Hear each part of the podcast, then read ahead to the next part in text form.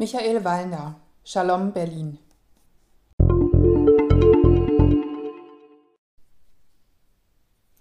Der Erfindungsreichtum im Krimi-Genre, immer wieder neue Ermittler mit ihren Besonderheiten in den Untiefen menschlicher Bösartigkeit wühlen zu lassen, scheint unbegrenzt.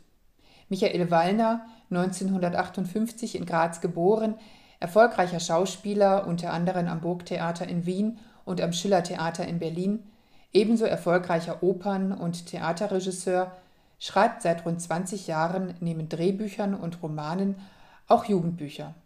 Nun hat der Spiegel-Bestseller-Autor mit Shalom Berlin eine neue Krimireihe ins Leben gerufen, die seit vergangenem Jahr im Piper Verlag erscheint. Es klingt erst einmal auch richtig gut.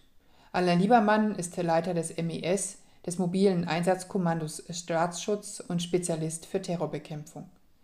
Er und sein Team kommen immer dann zum Einsatz, wenn es so richtig unübersichtlich und brandgefährlich wird, wenn Verfassung und Freiheit in Gefahr sind. Sein bester Freund im Team ist Felkan, ein begnadeter IT-Spezialist und der einzige Nichtbeamte. Die anderen heißen zwei, drei oder 15, nur selten taucht mal ein Vorname auf.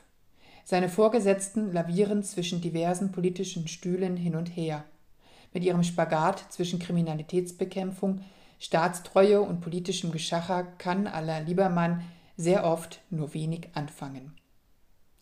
Dennoch ist Michael Wallners Ermittler keiner dieser typischen in deutschen Fernsehkrimis gern gesehener Brüll- und Revoluzerkommissare.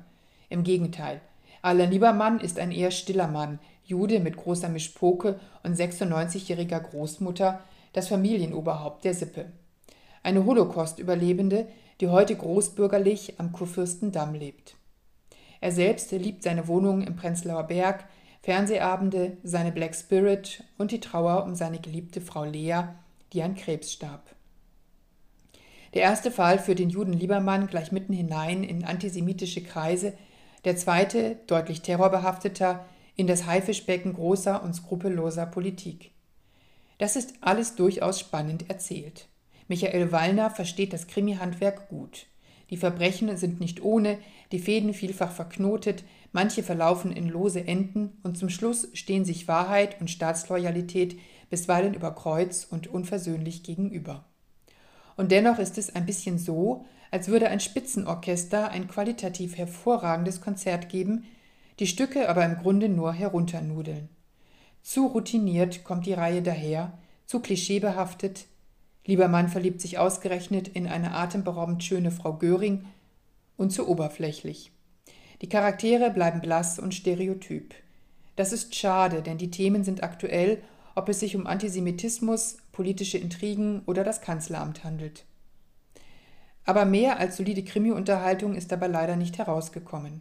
So verspielt Michael Wallner die Chance, mit Shalom Berlin eine neue Marke im Krimi-Genre zu setzen. Michael Wallner Shalom Berlin und Shalom Berlin Sündenbock, beide erschienen im Piper Verlag München 2020.